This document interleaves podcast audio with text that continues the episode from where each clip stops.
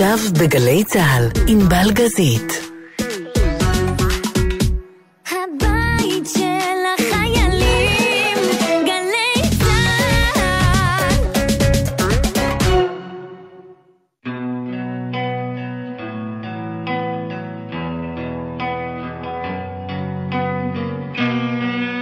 שבוע טוב, ערב טוב. אתן מוזמנות ומוזמנים לצלול איתנו עכשיו לשעתיים של מוזיקה משובחת, תאמינו לי.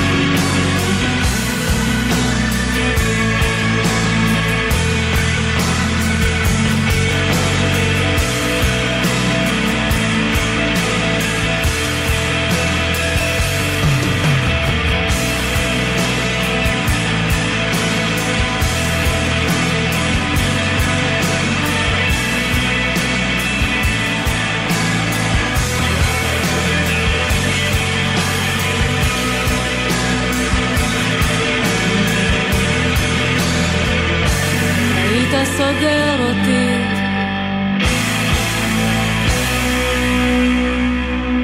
אני רוצה להתחיל בגילוי נאות. לפני שאני מציגה את האורחת שלי, אני מעריצה. אני לא אומרת את זה על הרבה אנשים, למי שמכיר אותי אתם בטח יודעים, בוודאי בעידן הנוכחי, הרי אין הרבה אומנים שאני שומעת אלבומים שלהם מההתחלה עד הסוף, זאת פשוט אגב כבר לא שיטת האזנה, זה לא עניין אישי, לא עניין פרסונלי. בכל מקרה רצה הגורל, ובמקרה הזה רק בדיעבד גם הבנתי שצדקתי, פשוט מהרגע הראשון אהבתי את אלבום הבכורה של אתי אנקרי, רואה לך בעיניים, שלום אתי. שלום, שלום. תראי, התכנסנו לדבר כאן בעיקר על חגיגות ה-30 לאלבום, ואחרי הרבה תלאות בחסות הקורונה, סוף סוף אמור להתקיים מופע לציון המאורע הזה ב-30 בספטמבר בהיכל התרבות בתל אביב. אנחנו מקוות שזה באמת יקרה, שלא יהיו הפתעות, אבל uh, לא רק על זה נדבר בשעתיים הקרובות, יהיו גם קצת גברברים. מי זהו זה, ואלבום הילדים החדש שהוצאת, שולם לעולם. בכל מקרה, סיבת הכינוס היא המספר הזה, 30 שנה. אה, ואת יודעת, אנחנו מדברות על אלבום שיצא ב-1990, הבנתי מאחורי הקלעים שאת ואישך לא ממש תכננתם את עניין החגיגות הזה, פשוט היה איזה עיתונאי, אנשים, אה, מה שנקרא אנשי שלומי, אה, שהתקשר לשאול אם באמת חלפו 30 שנה, והזכיר לכם שבעצם אפשר לחגוג. אני מודה שבהכירי קצת אותך ואת הקריירה שלך בשנים האחרונות, הופתעתי, לא, לא כל כך האמנתי, כי את לא ממש מנסה להיות מסחרית יותר מדי בימים אלה, לא מנסה לרצות את הקהל. אני לא אגיד שזה לא נמצא פה, אנחנו נמצא, נמצאות פה בא, באולפן שלי. וכשאני עוצרת, אז אה, המטרה שלי היא באמת להגיע למצב שאני אהיה לגמרי בהכרה שיש רק בורא בעולם ואפילו אני לא פה. אבל אני לא אגיד שכל מיני, מה שנקרא חוטי ערבוב, וכל מיני אנשים שהיו בדרכי, או איזשהו קהל, קהל נעלם כזה שאני, שאמור, אה, שדברים אמורים לפנות אליו, לא אגיד שהוא לא מתערבב לי פה בחדר, הוא מגיע. למרות שהמטרה שלי היא ל... כן, להשתיק אותו ככל הניתן בזמן היצירה. כן, כן. אבל באולם את מוכנה לשמוע מהאנשים והנשים שאוהבים אותך. תראי, אם כבר נוגעת בנקודה, זו נקודה מאוד, מאוד נקודה. הנקודה הזאת. וכל ה, המערכת יחסים של אומן, קהל, מהנקודת מבט שאני מתבוננת עליה, אה, זה הולך ונהיה יותר טוב. אני יותר ויותר אה, מבינה שמדובר בבני אדם, ומדובר בנשמות שחולקות איזה חומר שעובר דרך מי שעובר. יש מי שמקבל, יש מי שנותן, וגם מי שנותן הוא מקבל בעצם. זה... אמ, אבל זה עדיין, זה לא, לא נקי. המטרה שלי היא שזה יהיה נקי לגמרי, לגמרי, לגמרי, מאיזה צורך אישי של לקבל איזה מחמאה או איזה חיזוק, או... זה עדיין לא נקי מזה, אני מודה. טוב, אולי אה, נחכה לסוף התוכנית, אני לא מבטיחה שנחזור לזה, אבל תחשבי, איזו מחמאה את מוכנה לקבל? אני חושבת שהאלבום הזה, רואה לך בעיניים, מאוד מאוד השפיע עליי, כי היה בו משהו מיוחד, איזו הצטרפות של... אה, תראה, אני מזהה פה שלוש צלעות. אחד הוא מאוד מאוד אישי. מדבר בגוף ראשון, אישה, וזה דבר שאין הרבה ממנו אפילו היום בעולם. אה, הדבר השני, הוא אומר דברים נוקבים, גם אישיים וגם פוליטיים. פוליטיקה לא במובן של מפלגות, אה, לפחות אה, לדעתי, אבל בהחלט אמירה על החיים שלנו כאן ועכשיו.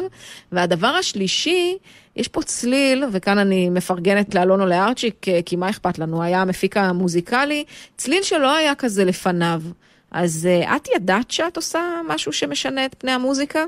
לא, ממש לא. לא, לא יכול להיות. ידעת שאף אחת לא נשמעת כמוך. תראי, אף אחת לא נשמעת כמו אף אחת. אה, תראי, אפשר להתווכח על זה, אל תגררי אותי בלשון להגיד מי בדיוק נשמעת היום כמו מי. לא, אל תגידי. אה, לא, אני, אני לא...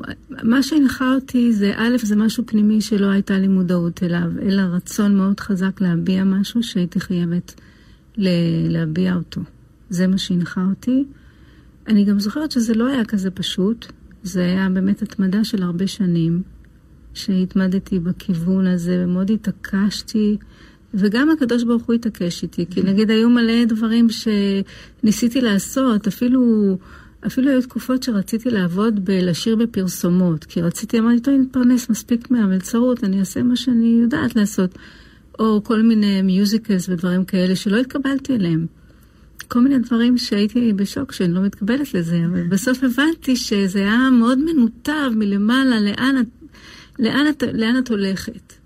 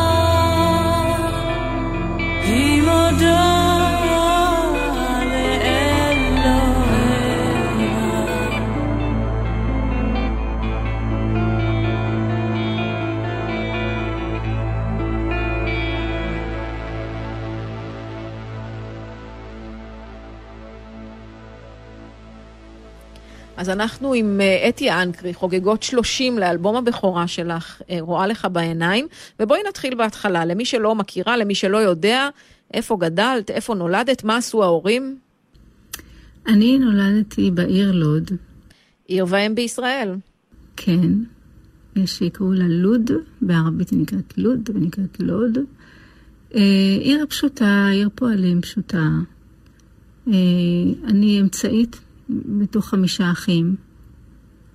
אה, אבא שלי היה שוטר. אימא שלי הייתה רוב הזמן עקרת בית, והיא עבדה פה ושם עם ילדים בגן, אה, דברים כאלה קטנים, אבל העיקר שלה היה הבית. משפחה בסך הכל נטועה בקהילה. אה, משפחה מסורתית, עממית. משפחה עממית, כמו הרבה משפחות בעם ישראל. תראי, אני אף פעם לא יודעת מה זה אומר, כי העממי של סבא שלי זה בירושלים, אה, וזה לא העממי של סבתא של מישהו בעמק יזרעאל, וזה לא ההורים שלך בלוד. נכון. ההורים שלי הגיעו, שניהם הגיעו מתוניס. אז זה כבר משפחה טוניסאית, עם כל מה שזה אומר. אימא שלי הגיעה ממש אה, מתוניס, עם כל הסממנים של העדה הטוניסאית.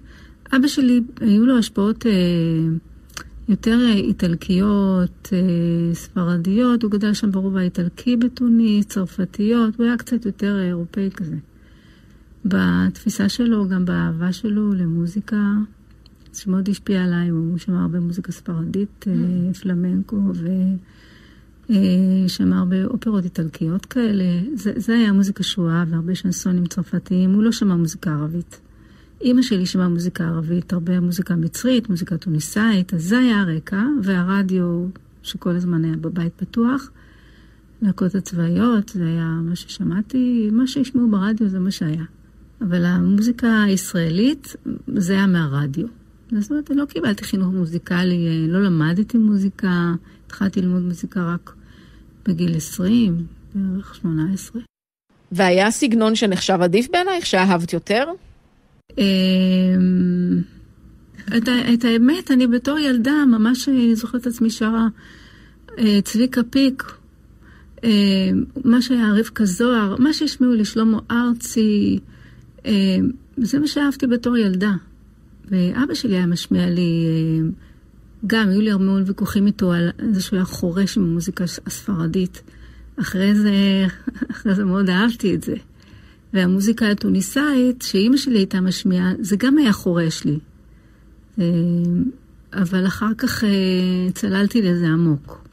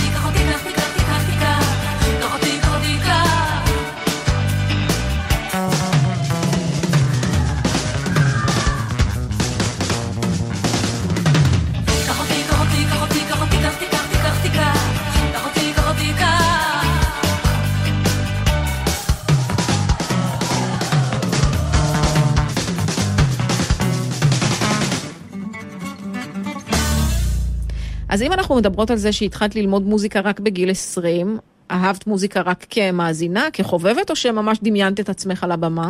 אה, רצה הגורל, ומגיל מאוד קטן, מגיל שלוש בערך, אני כל הזמן הייתי שרה ומשחקת ורוקדת, וגם קיבלתי לזה עידוד סביבתי. אז אני לא יודעת, זה, זה גם נבע ממני, גם אימא שלי כזאת, וגם אבא שלי הוא כזה. זאת אומרת, ההורים מאוד אהבו. אבל גם, הם היו גם אה, אה, תומכים, במובן הזה שאני זוכרת שאבא שלי היה פתאום אה, מעלה אותי לבמה שאני אשיר, אם הייתה איזו שמחה או משהו. אה, אז כל הזמן היה שם, גם בבתי ספר, בגן, תמיד, תמיד, תמיד אה, תפקידים ראשיים, אה, סולואים, כל הזמן, זה הלך איתי כל הזמן, כל הזמן. וזה גם נבע, ממ- זאת אומרת, זה נבע ממני. אז זה היה כלי שכל הזמן, כל הזמן הייתי שרה, או משחקת, או זה פשוט, ברור שזה היה משהו שטבוע בי, וזה בעצם אה, איזשהו כלי ביטוי שהשם נתן לי להביע את עצמי דרכו. וזה היה מובן מאליו שאת מתרכזת בזה ולא בדברים אחרים? לא היו ציפיות אחרות של ההורים? אני יודעת שאצלי, לפחות סבא שלי, עם ההורים אין בעיה, אבל מאוד מאוד רצה נגיד שאני אסיים תואר באוניברסיטה, וזה שהלכתי לעולמות התקשורת, אבל בלי תואר, קצת הטריד אותו. אצלנו בבית לא לחצו על לימודים. זה בכלל לא היה אישו. מי שרוצה למד, מי שלא רצה לא למד. גם לא, חצו, לא לחצו על לעשות קריירה במוזיקה. אולי מבחינה אה, רגשית או איזה מורלית אה, סמויה, אולי זה היה שם, אבל לא, בכלל לא, לא לחצו לשום כיוון. אה, אני זוכרת בתור אה, נערה שהיה לי חלומות אה, להוציא שירים לרדיו בעילום שם. באמת? כן, זה היה לי מין חלום כזה. זאת אומרת, כבר אז, אני אומרת אז, כלומר, לפני ש... לא יודעת באיזה מינוח את משתמשת, חזרת לחיק הדת או התחזקת, אצלך מן הסתם זה היה תהליך טבעי שאנחנו מבחוץ רואים באופן דרמטי יותר, אבל אז, עוד לפני שכל הדבר הזה קרה, לא הייתה חשובה אתי אנקרי, הייתה חשובה המוזיקה? אה, אני לא יודעת, ואני פשוט, אה, השם נתן לי, נתן לי שאני אזכור את החלום הזה, כי אני זוכרת את השיחה הזאת עם עצמי. שרציתי לעשות את זה, רציתי להוציא שירים לרדיו ושלא ידעו מי זאת, ואני לא חושבת שעשיתי, חשבתי על זה מתוך צניעות, או אני לא יודעת למה חשבתי על זה אפילו. אבל זה היה, זה היה הרצון. אבל uh, התרחקתי מאוד מהרצון הזה. מעניין, הרי היום לדבר על עילום שם כמעט בלתי אפשרי, אפילו השרוף נחשף בסוף. את יודעת, אני מרגישה שההיכרות, ואני רוצה אולי להדגיש כאן ועכשיו, אני לא מכירה את אתי אנקרי, לא חברת ילדות, מכירה כאשת תקשורת אה, אפילו בקושי שלום שלום, אבל מכירה את האישה, או קצת את הסיפור נגיד, מאחורי האישה, וזה מוסיף לי עוד משהו. ברור.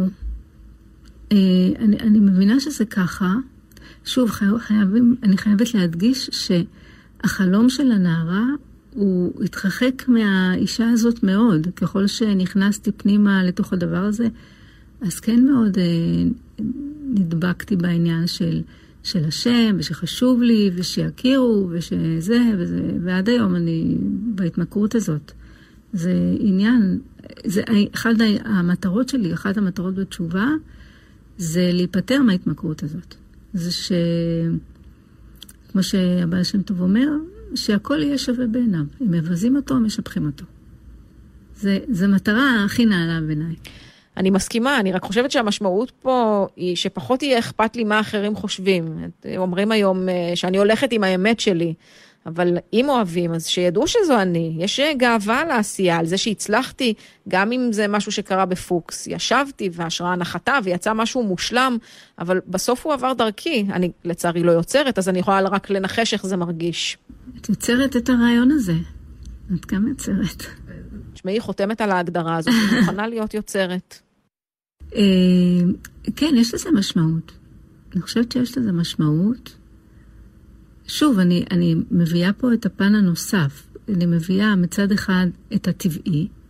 בטבעי יש לזה משמעות ויש רצון, אני חושבת שזה גם מה שמניע את העשייה, אחד הדברים שמניעים. זו שאלה מאוד גדולה, זו שאלה שאני מתעמקת בה הרבה. זאת אומרת, אה, אה, למה אני צריכה להוציא דברים החוצה? למה אני לא מסתפקת בזה שאני כותבת שיר שהוא מספק אותי? התשובה שאני מקבלת עליה זה שהשם לא נותן כלים לבן אדם סתם. הוא נותן כדי ש...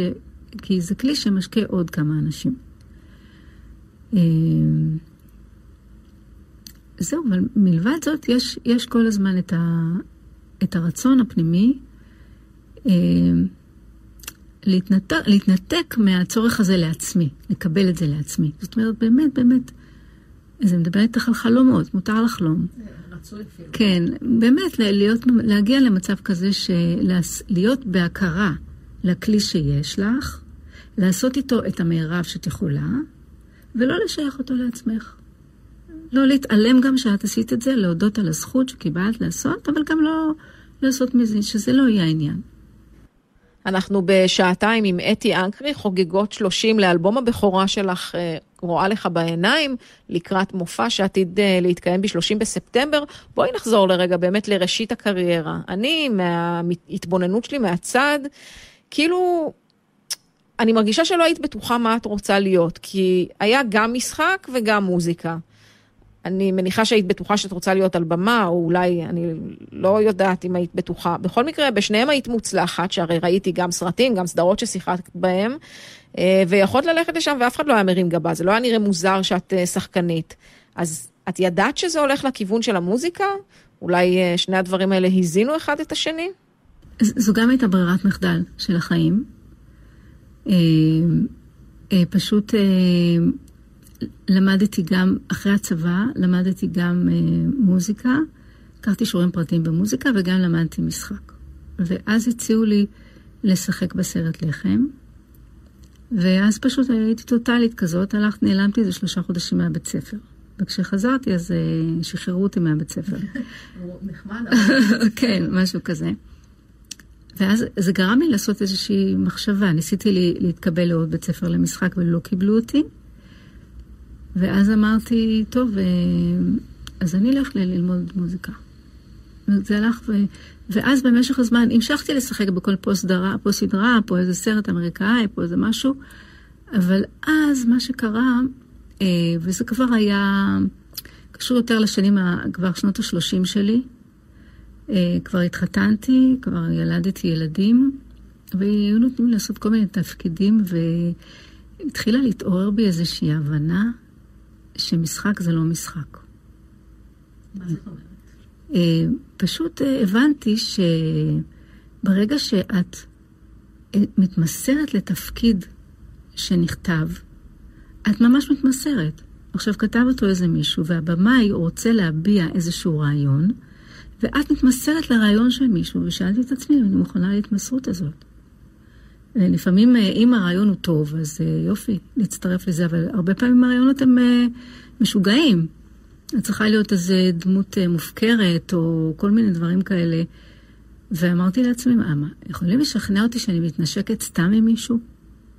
יכולים לשכנע אותי שנותנים לי להיות איזו דמות שעשתה משהו נורא, ואני נכנסת לנפש שלה וחופרת. זה... באמת אחר כך למדתי אצל ימימה, והיא נתנה לי גם חלק על המשחק. היא אמרה, זה חלק לשחקנים. היא אמרה, אה, לא מלמדים משחק נכון. היא אמרה, צריך לשחק מהמוח ולא מהרגש, כי זה עושה רישומים בלב. באמת אה, השאיר לי רישומים מאוד חזקים. הייתי נכנסת לאיזה דמות, מדמיינת שהיא אני, ופשוט נכנסת לנפש שלי בהפקרות נוראית, ומרשה לעצמי להרגיש כל מיני רגשות קשים, להיעלם לתוכם כמה חודשים ארוכים, ואחרי זה לצאת מהסיפור הזה. הייתי ממש יכולה לעמוד, יכולת ריכוז מאוד גדולה, מסוכן לנפש. באמת יש אה, אסכולות שונות של לימודי משחק, אני מחלקת אותם לאמריקאים ולבריטים. הבריטים דווקא באמת מלמדים לשחק מהמוח, בטכניקה, בלי כל פעם להיזכר בכלב שמת אה, בילדותנו. נכון, ראיתי אותם, שיחקתי, יצא לי לשחק איתם. אני חושבת שזה היה בן קרוס. יצא לי לשחק איתו וראיתי איך ממש בקור רוח הוא משחק, אבל נכנס לדברים בקור רוח. אז זה מביא אותי לשאלה, בסוף התכנסנו למוזיקה ולא למשחק, וכאן הרי לא כולם שרים את הלב שלהם החוצה. הרבה פעמים הם שרים חלקים של הלב, לפעמים זה סיפור של מישהו אחר. אצלך, ושוב אני מדגישה, אני כמאזינה הרגשתי שזאת את. חוויה רגשית, גם אם לא מעשית, לא פיזית, לא כזאת שהייתה בעולם הממשי, אבל משהו שבקירוב טוב עברת בעצמך. ואני את השאלה אם את משחקת איתנו, או שזה הדבר האמיתי. שאלה ענקית. תמיד. שאלה ממש גדולה, כי כמו שאמרנו קודם, יש לי, ברוך השם, כישרון משחק.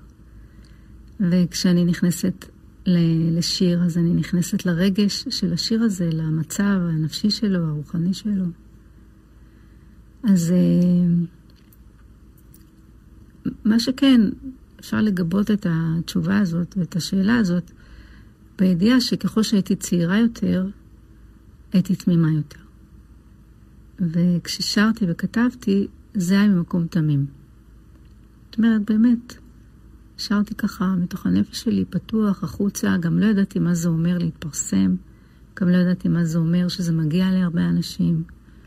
אז שרתי, כמו שאני אשאיר לעצמי, גם הרבה דברים שכתבתי, באמת לא הכל אחד לאחד כמו שכתוב, אבל יש, העניין של הכתיבה הוא להיכנס לתוך, אה, נדלק איזה רעיון, האור נדלק, ואז אני נכנסת אליו בזום אין מאוד מאוד חזק, ואז אני עפה איתו. ואז אני עפה איתו גם ממה שהיה באמת, אבל אני נאמנה לרעיון. זה כן. כן, במקרה הזה את גם הבמאית וגם השחקנית. כן, כן, זה סוג של, זה עבודת בירורים. גם היום אני כותבת בצורה כזאת. זה, אני יכולה לכתוב שיר והוא מזין אותי איזה שבועיים שלושה. זה, אני יושבת, ברגע שיש איזו השראה ונדלק איזשהו רעיון, אני נכנסת איתו, אני יודעת שאני צריכה לפנות לו זמן. אם אני מתעצלת, הוא הולך לאיבוד. אני צריכה לפנות לו את הזמן, ואז להיכנס אליו זה ממש כמו זום אין עם מצלמה. זה לנתח ולהבין בדיוק איזה, איזה מילה מתארת בדיוק חזותית את הרגש ואת המחשבה ואיך היא מחברת אותם. זו עבודה ממש אה, מעניינת. תן לי דקה לשכוח, תן לי דקה לנשום. לא נותר בי כוח להבין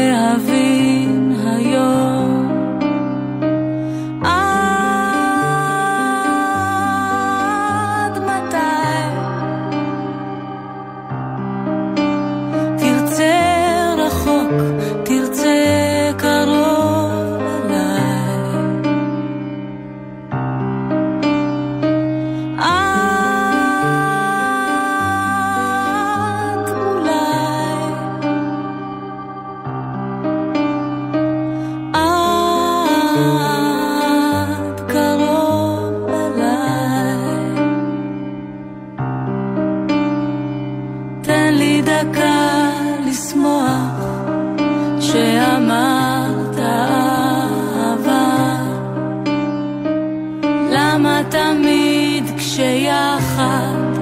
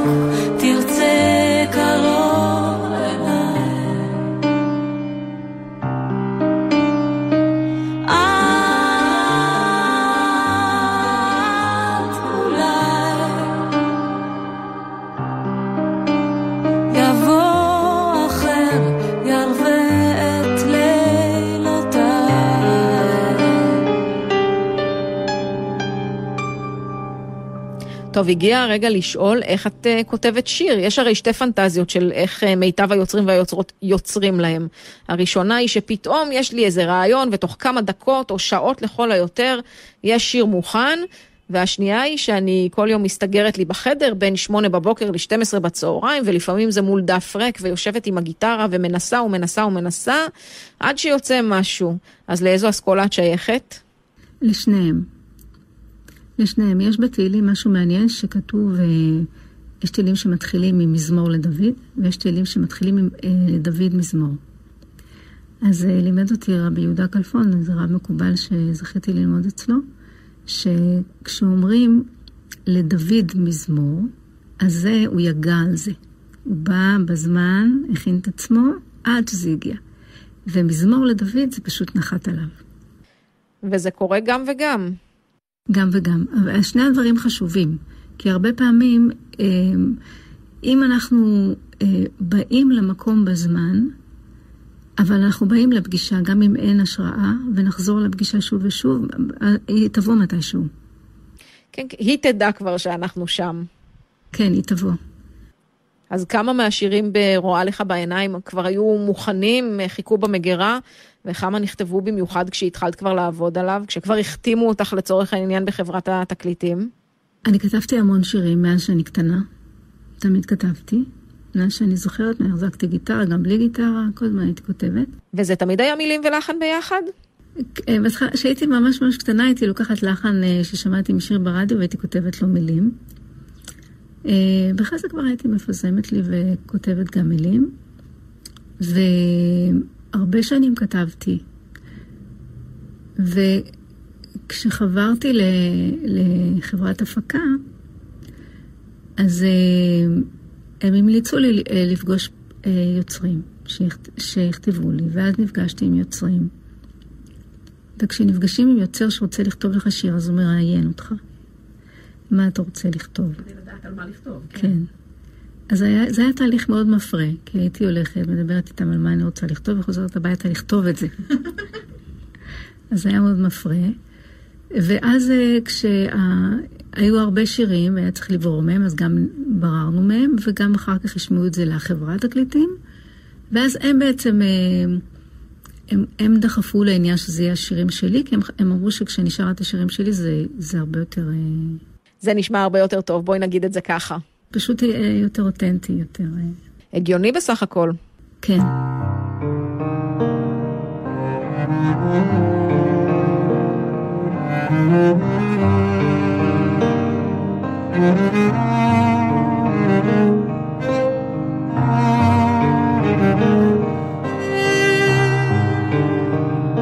שיר לי פשוט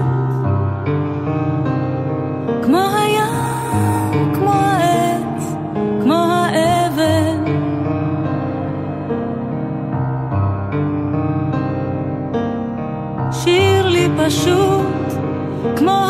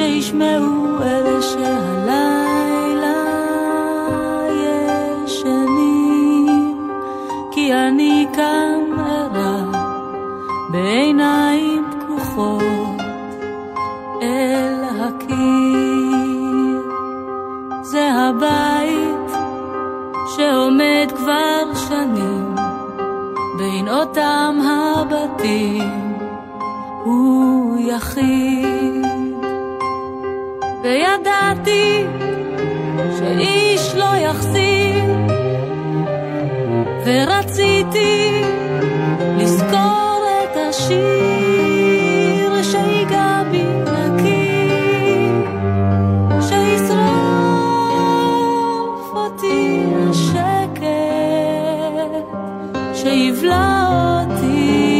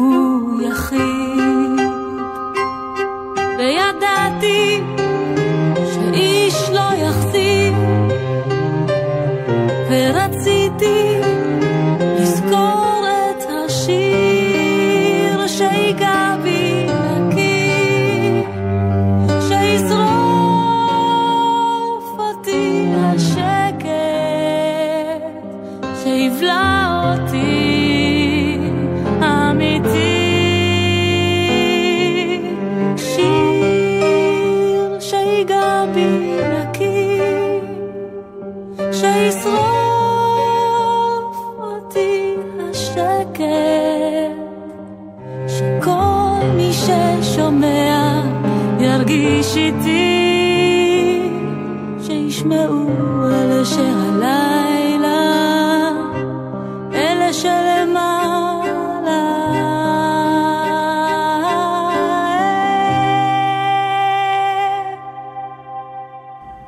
טוב, אמרנו, התכנסנו אה, לחגיגות השלושים לאלבום אה, רואה לך בעיניים, אתי אנקרי, וזה יצא קצת מוזר, כי ההופעה שהייתה אמורה לקרות לפני חצי שנה בערך, נדחתה ונדחתה בגלל הקורונה, ועכשיו היא אמורה, אם הכל ילך כמתוכנן, להתקיים ב-30 בספטמבר בהיכל התרבות בתל אביב, וזה מתערבב עם חגיגה אחרת, כי בעצם לא מזמן הוצאת אה, אלבום שירי ילדים, שאני מבטיחה שנגיע גם אליו בהמשך, אבל בינתיים תני לי לשהות עוד לרגע קאט. ברואה לך בעיניים, ואני רוצה לדבר על שיר שאני מאוהבת בו עד כלות. סליחה, זה לא היה סינגל, אבל געגוע מפרק אותי, הוא פשוט מפרק אותי. אני יודעת על איזה סיפורים זה יושב אצלי, אבל איפה הוא התחיל אצלך? אצלי הוא נולד ב- במראות של בית העלמין. מה שאני כותבת שם. ההתמודדות עם ה... לראות את, ה... את הקבר ולראות את, ה... את החיים שחולפים. ו... והרבה מחשבה גם על געגוע ואיך מתמודדים עם, עם געגוע שם ישקור ולך הולך. והרבה הרבה מחשבות על, אה, על מעבר לחיים. זאת אומרת, אה, אה, היו לי הרבה שאלות על זה. היה לי תמיד ברור שיש חיים מעבר לחיים כאן. גם אחרי זה קיבלתי הוכחות.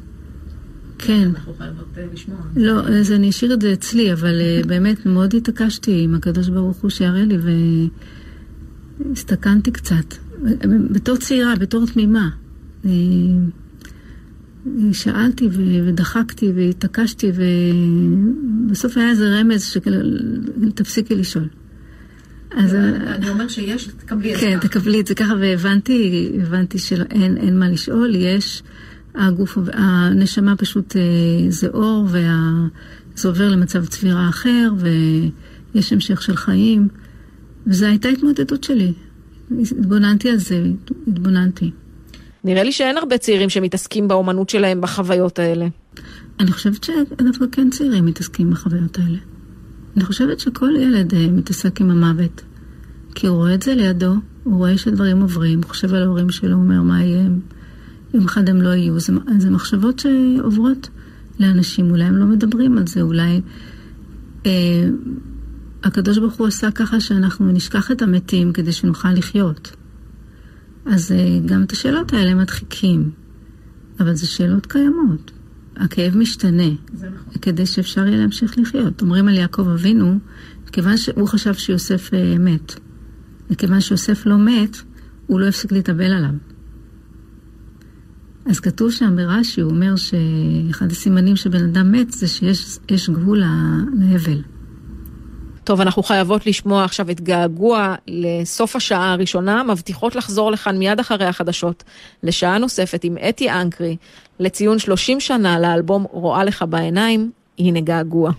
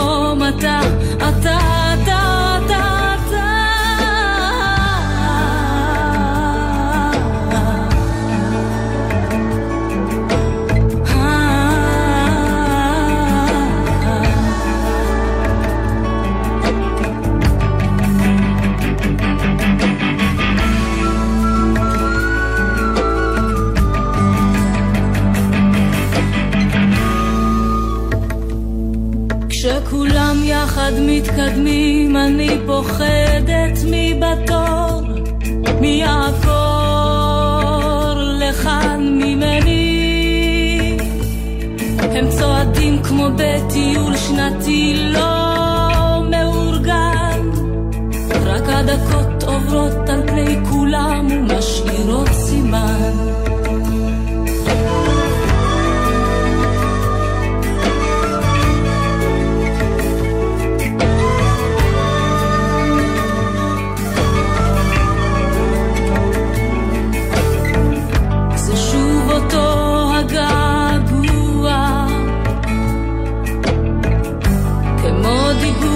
כמו שרפה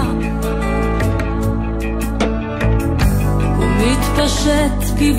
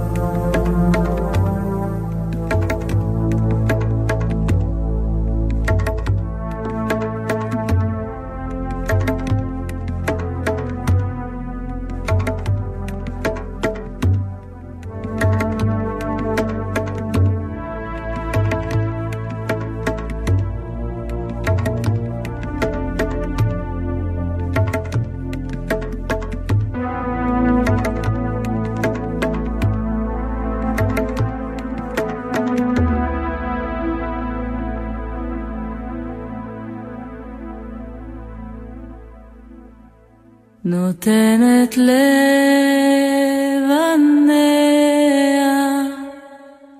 את הכל, את מה שיש לה. היא לא יודעת מחייה, רק בוהה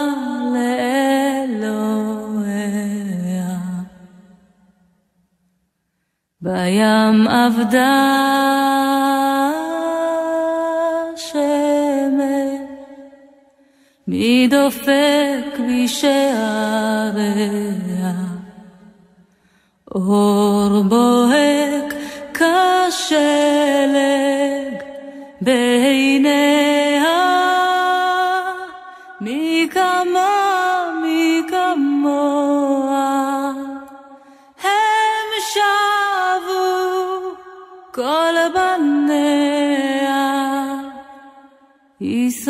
סוגרת שעריה.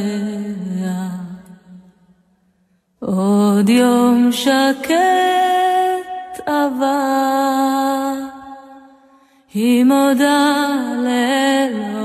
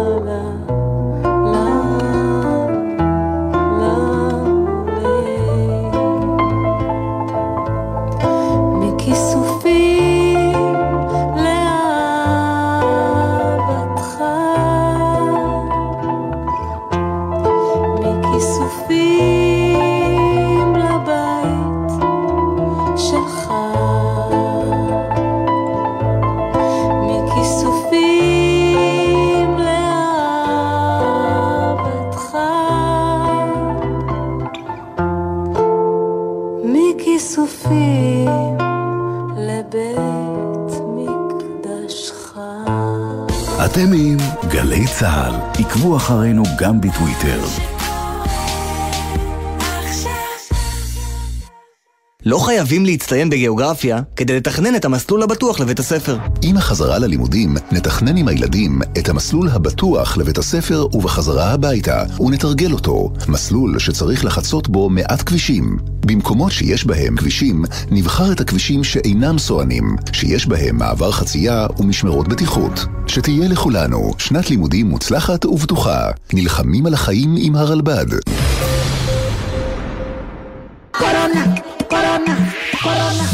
נמאסו עליכם החדשות על הקורונה? נקו את הראש עם תוכן מעולה ביישומון גל"צ גלגלצ. האוניברסיטה המשודרת, ערוץ ההופעות החיות, תוכניות הילדים של ירדן בר כוכבא הלפרין ודידי שחר, ועוד שפע תוכניות אהובות ביישומון גל"צ גלגלצ. מיד אחרי החדשות, עם בלגזית.